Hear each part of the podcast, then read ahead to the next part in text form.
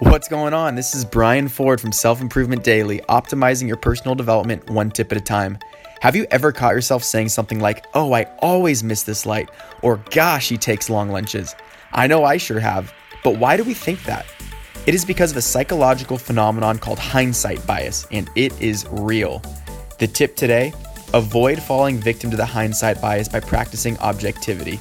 Our brain is flooded by stimuli throughout the day and it is impossible to remember everything. For that reason, our brains choose to fixate on certain things in particular that seem like they are worth remembering and everything else is purged.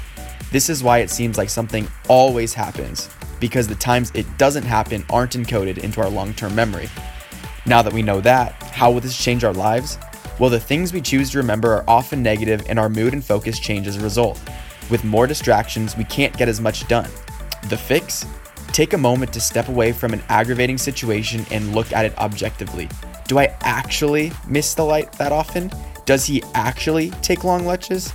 In some cases, sure, your feelings are justified, but very often you realize that your assumption is pretty flawed. Don't let those negative emotions get to you when they shouldn't. So the next time you're annoyed about something that just doesn't seem to be going your way, take a moment to reflect and see if that's actually the way it is. I hope that helps, and I'll see you next time on Self Improvement Daily.